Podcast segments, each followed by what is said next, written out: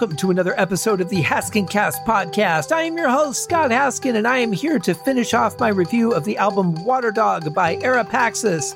I'm very excited to bring you the rest of this review, guys. It's such a good album. I've listened to it a couple more times since I did the original review, eh, you know, on paper, and uh, really just dig this album so much. So I'm happy to share it with you. Really excited always when I can do this with members of the band, people that performed on the album. Uh, it just makes it 10 times better for me. So without further ado, here is the next song, Groovaquan.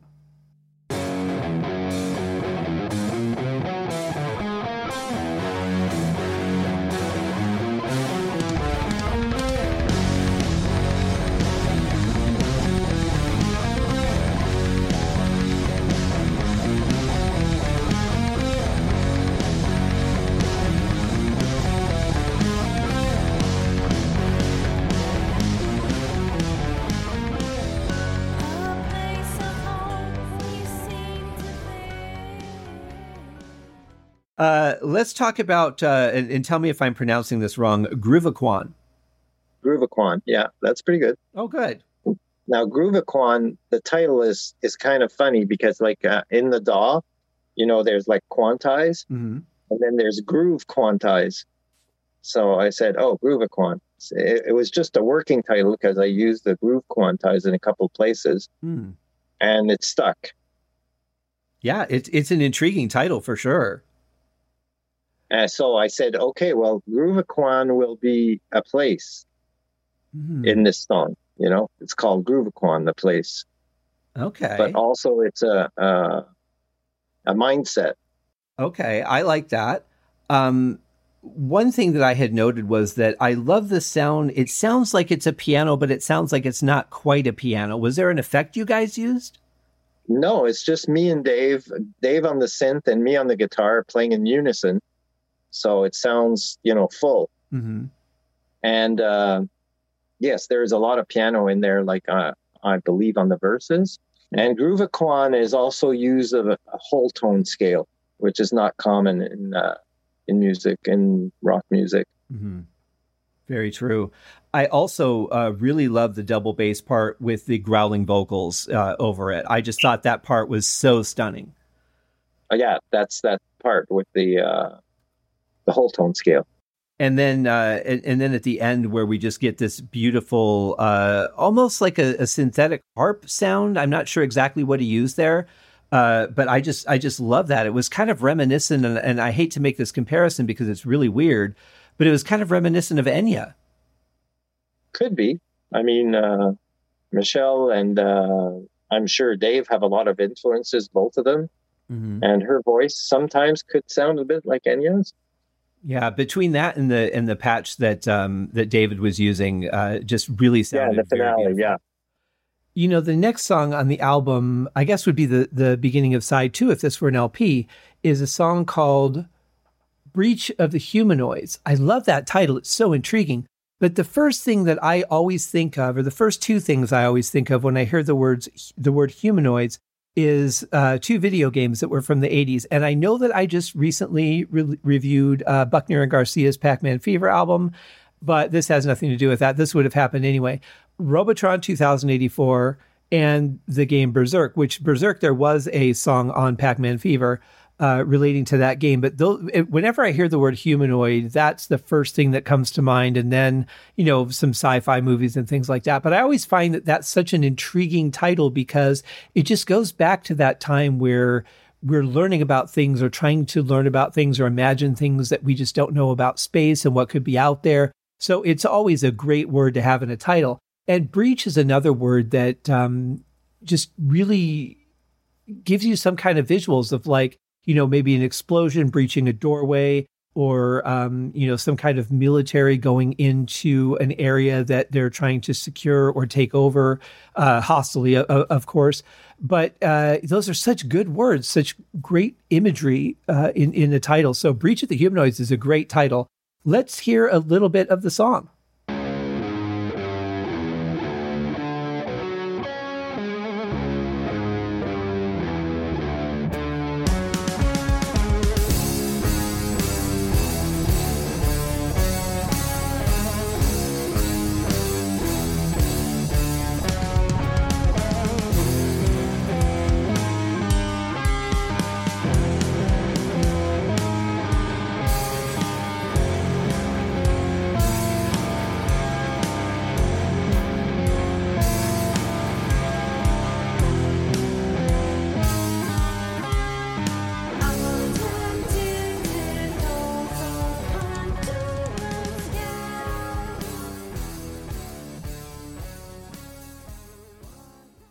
Breach of the Humanoids is another just powerful song. What are your thoughts on that one? Well, Breach of the Humanoids, first of all, that's a Doom song. I created a, you know, I like to play a, a Doom metal song in every album at least. Mm-hmm. And that's that's the one on that one. Breach of the Humanoids is uh, kind of influenced a little bit by uh, Doctor Who. Ah. And and uh, you know when it says like uh, at one point uh, reigning machine men taking over earth now you see uh, that could be the the daleks for example mm-hmm. right right it's just uh, something about resisting you know the resistance but at the same time see at first in the song we're trying to you know uh, invite new cultures tentative doors opening to the sky mm-hmm. which means hey maybe nice aliens or something, and then we get Daleks, basically. Well, like Roger said, beware of what you wish for. Yeah, exactly. uh, I love the bass drum on this song, and maybe it's just the way that it fell musically, because of course, when you're different, dealing with different frequencies and different songs, even keeping things exactly the same, cut through differently. Uh, was, was there something differently that you remember doing with the bass drum, or was that just a byproduct of yeah? I think I used a deeper bass drum for that one. Oh, okay. I, I switched the bass drum to. I, I have a Ludwig uh, 24 on most of the album, I believe, but this one was like a 26. That would explain it. Yeah. Yeah, it, it cut through very nicely. There's some really nice and, vocal effects in the song, too. Oh, yeah, yeah, yeah. She's like, the way she sings it, uh, I told her sing it in unison, mm-hmm. you know, which she did. And uh, she she used mostly her uh, her angelic voice there, right? And a lot of a lot of uh, echo on it. Yeah, I, I thought it was very beautifully done. The effects were were really complimentary and not over the top, and I think uh, a lot of people would have tended to go over the top, but it was it was very tasteful. She works very well with effects, mm-hmm. definitely. There's also a really beautiful string solo with a with a wonderful backing guitar in it as well. Yeah, I think there's some uh, nice bass in there too mm-hmm. on that solo. Yeah, it's and, like uh, Jean and Dave working together very well there. Mm-hmm. And this was another song that just has a, a, moment where it takes a breath and, and then you're just back into it again. Yeah. And what I really love about that song is the piano solo at the end that he did. It's just grand, you mm-hmm. know? That I call it the grand I call it the grand finale. well, that that it is because it really it's really elegant too in the middle of this chaos. Mm-hmm. This is one of the things I just love about art is that you can take a concept like that and turn it into something completely different, express it with music instead of words or visual. You know, having to tell the story exactly as it plays out in your head so that other people understand it. With music, it can be completely abstract, but you still get a certain element of what the song is about. I mean, certainly the title is going to lead your mind in certain directions when you're listening to the music. But it just seems like you could take a, a story from anywhere and turn it into something musical. And I just love that about the medium. I think with like graphic art or painting, um, you might be a little more limited because you're you only have like that one opportunity to show people. And usually it has to be a little bit more literal for them to really get the concept. And maybe even so with music. But it feels like with music you can explore so many different things. You can go on a journey with different color palettes and things to really bring out the uh, the conflict the curiosity all the different things that you're going to feel in that song and I, I just love being an artist and this is part of the reason why but we go from Breach of the Humanoids to a song called The Mold.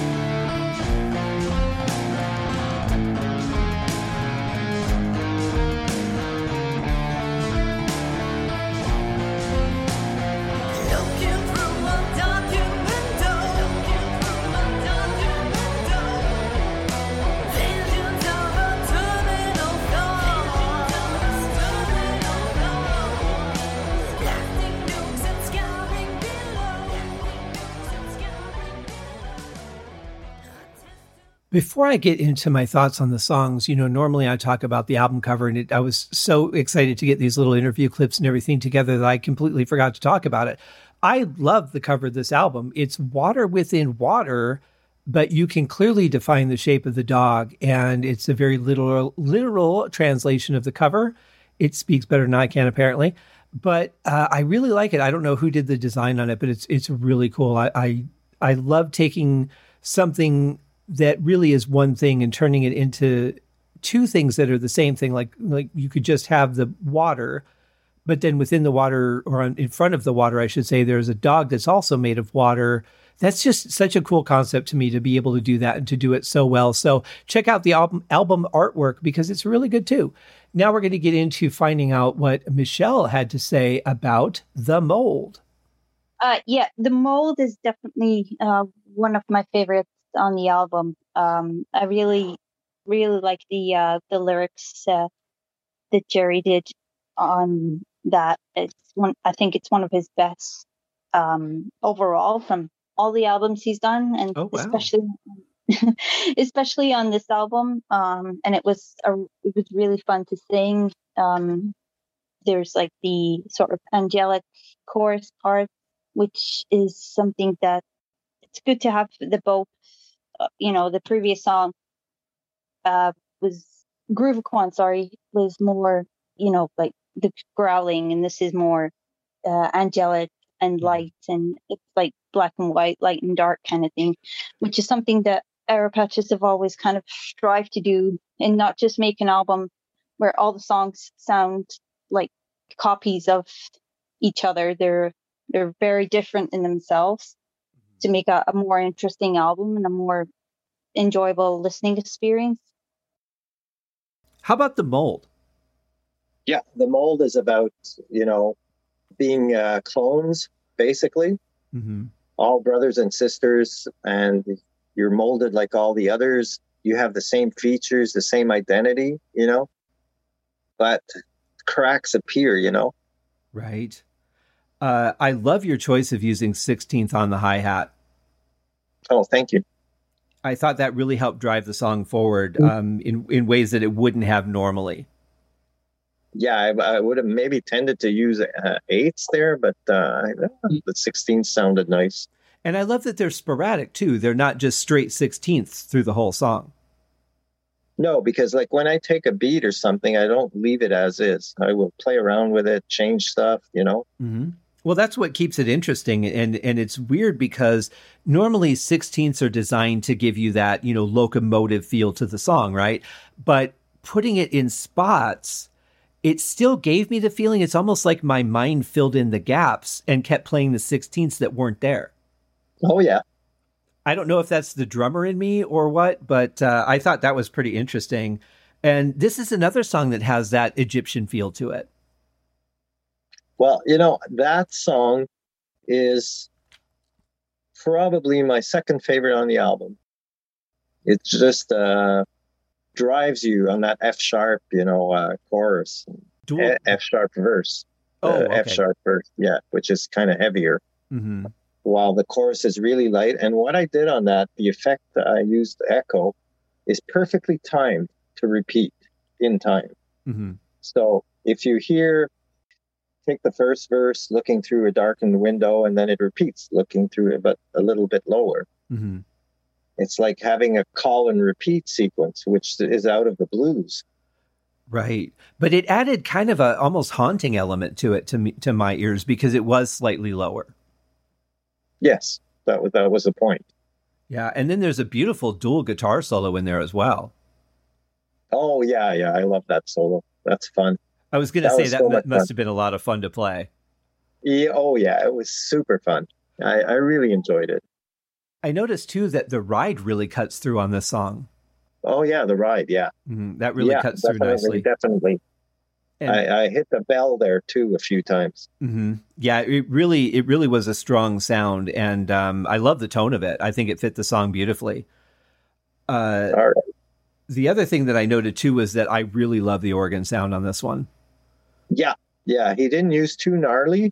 Uh, it was like a softer but it fitted perfectly. Mm-hmm. It was a nice blend, I thought, between the guitar, you know, eh, having a really heavy distortion on it, and then you've got the organ, which doesn't. I thought that really complemented in this one. Yeah, in contrast, safe to the champ, which is like gnarly everything. Right. Yeah, it's full force. yeah. Uh, and this one like just holds back a little bit, and it sounds good. Yeah, and it, I think that the placement of this song too, in particular, uh, was really good because coming out of um, Breach of the Humanoids, um, it really felt, uh, you know, from a tempo standpoint, from the emotion of the song, I thought that really blended well. Yeah, they blend well. They also have pretty well the same echo effect. Uh, mm-hmm. So, you know, the same kind of uh, eerie voice that she puts out. Like, so yes, you're absolutely correct. Was it, is it hard for you uh, to choose a song order when you're working on an album? Not really. We just talk about it a little bit, Michelle and I, and uh, determine what fits with what, you know, and uh, yeah, that, that's the way we work. Uh, very easy. Yeah. Oh, I love that. You know, the, the more you can simplify things and just make choices, the, the better off it is. Because otherwise, you tend to overthink things. And especially when it comes to mixing, you can mix yourself out of a brilliant sounding song. I know. I've been there. Too many times. put all the faders back to zero and start all over.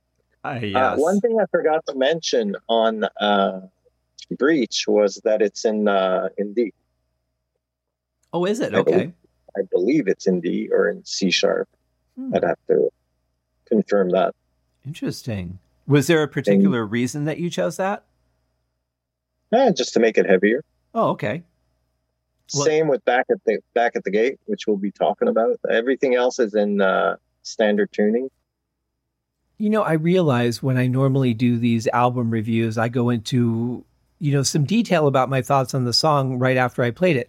But what I realized when I was putting this episode together is that in talking to Jerry, I talked about pretty much all the points that I would have made, uh, you know, had I just been doing the review by myself. So I'm just including my thoughts in my conversation with him and some with Michelle as well. So uh, that's why the format's a little bit different than what you guys are used to with the album reviews. But I had such a good time talking to them and really getting the backstory behind these songs.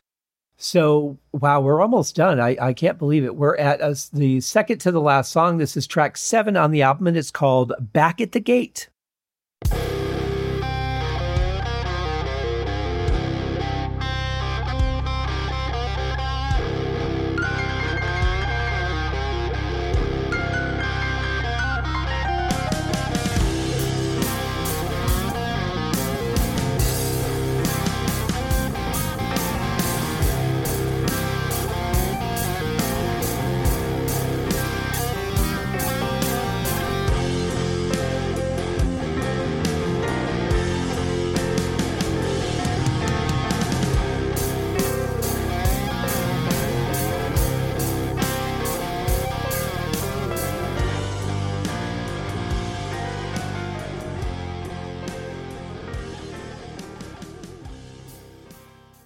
But speaking it back at the gate, this is the uh, the more bluesy, um, not quite traditional, but more of a bluesy song.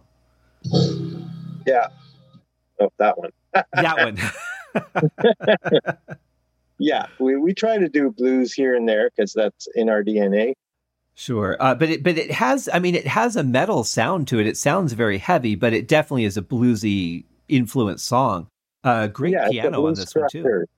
Oh yeah, piano on it wow, yeah. I got the, I said to Dave, I said, well, come on, you can do like regular or Fender Rhodes or whatever, you know, mm. it'll sound great one way or another.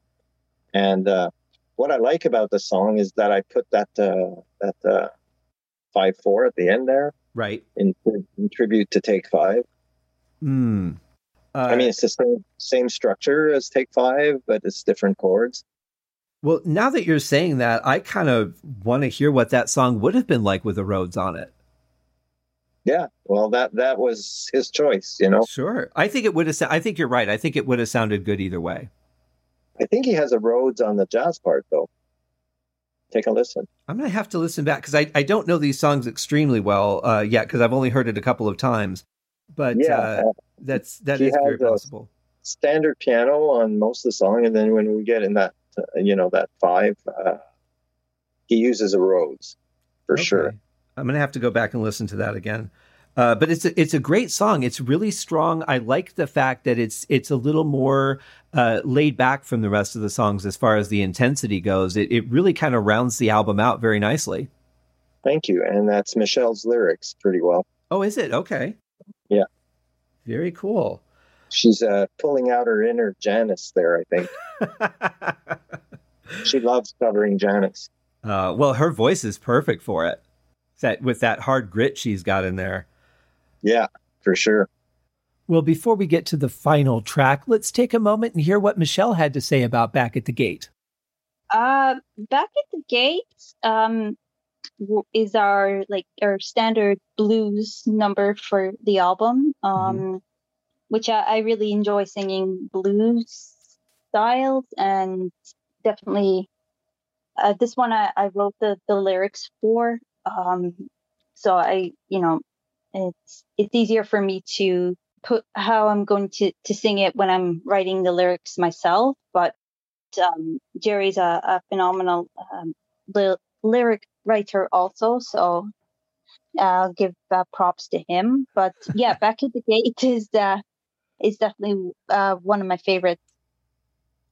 Well, folks, when you listen to the full song, you can see why, even just from that snippet, you can see that it's a good flowing blues song with a really heavy edge to it. I I dig it. And that brings us to our final track already. And it's called Elliptical Choice.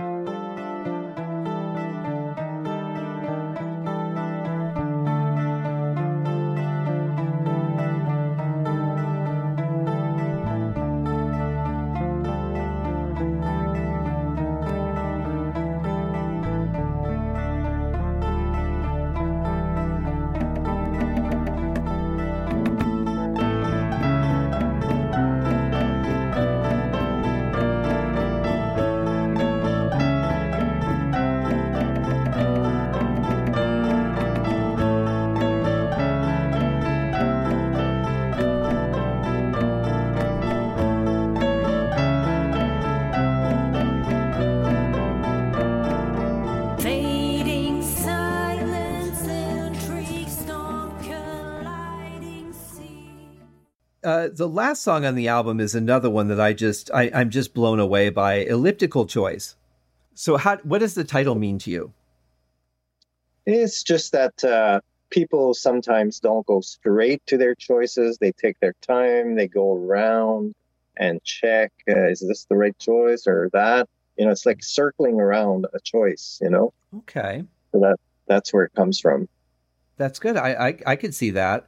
Um, there is some really nice mandolin work on this song as well. Um, and you you had mentioned earlier that it's uh, mandolin at the end of it. Um, yeah, great choice. Mandolin and uh, acoustic guitar mixed together mm-hmm. most of the song, and then just mandolin. Uh, well, still at the end, but then I cut off the guitar track, and it's only the mandolin that fi- finalizes it. Right. Yeah, and and I noticed too that uh, it well the drum pattern is just awesome on the song too. Yeah, that's like uh, King Crimson inspired. Ah, uh, I was gonna ask. Yeah, yeah, I could see that. uh, I I think too that just the blend of the the piano and the bass uh, really stood out to me too on this one in particular. But it's a great ending. Uh, the the ending for the whole album. Uh, this is the perfect song to end the album with. Thank you. Yeah, and and as I mentioned, I think if you if you put the, the album on repeat and just play this song out back into the champ, uh, it just I'll have to check that out. yeah, it's it's so seamless. Um, just because of the way that the effects end on the mandolin, uh, and then coming into the beginning effects on the album, it just it just blends so perfectly. But man, I I can't thank you enough for for putting this album out into the world because I think it's something that is so different and unique it's relatable, but it's also something that I feel like I've never heard anything quite like at the same time. But thank you. I appreciate that. Yeah, it's it's a really weird combination for me because I usually identify with music or or I don't identify with it at all until I get used to it. But some of this stuff right off the bat, I'm like, yeah, I feel this. And other parts, I'm like, I've never heard anything like this and it was just a really pleasant blend for me and and it's definitely an album that I will listen to again many times. Oh, wow, cool. Yeah, I'm looking forward to checking out your, your the rest of your catalog because uh, you guys, you know, what you've put together, and I know that you're the primary writer on it. I mean, what you've put together is really something fantastic. But I think you've got some really magical players on this too. That uh, really, it's an element of everyone's experience. Absolutely, absolutely. I mean, like they're all like bring something to the table that without them it would not be the same. Right. You know. Exactly. Well, there you have it, folks. That was Waterdog by AraPacis, the newest album in their growing collection. Looking forward to seeing what they do next already, and they haven't even done it yet. so, uh, yeah, I'm a, I'm a big fan of theirs now. I'm really looking forward to checking out the rest of their catalog when I have some time. Don't really get to listen to music that much anymore to just sit and enjoy it uh, as it should be. Uh, I usually find that I'm doing two or three things at the same time. So when I listen to a new album, especially by a band I've never heard, I really like to just sit down and focus and, and not be distracted by other things and give the music 100% of my attention. So I can see what I feel, how it makes me feel, and what I think of it. And it's hard to do that if you're not really giving it your full attention. But guys, the links are in the show notes. Go share, uh, you know, give them a shout out on Twitter or Facebook and, you know, let them know you care. Let them know that you enjoyed the episode, that you liked the album and get on their, you know, all, all the lists for their site so that when they do more stuff, you can find out about it. The more that we share what artists do, the better chance they have of being successful. You know, uh, it's tough for artists in this world of Spotify not really being paid for music anymore. And for those people that are going to great lengths and working with some really class A musicians to get projects done. You know, they really deserve the recognition. So just take a couple seconds and do that.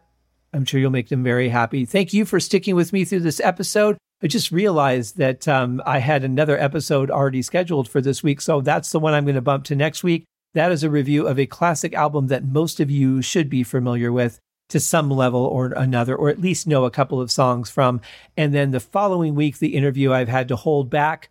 And you guys will understand why uh, once you see who it is. But stick with it, guys. Have a great weekend. Take some time to do something for yourself. Do something for somebody else. Just put a smile on somebody's face. It's really easy to do. And you know what? You'll probably end up smiling because you did it. So it's a win win for everybody. Have a great week, guys. We'll see you next week. Thank you to AraPacis for hanging out with me for the interviews, for you know the insight into their music and for taking the effort to make this amazing album and put it out there for us to enjoy. Take care, guys. Cheers.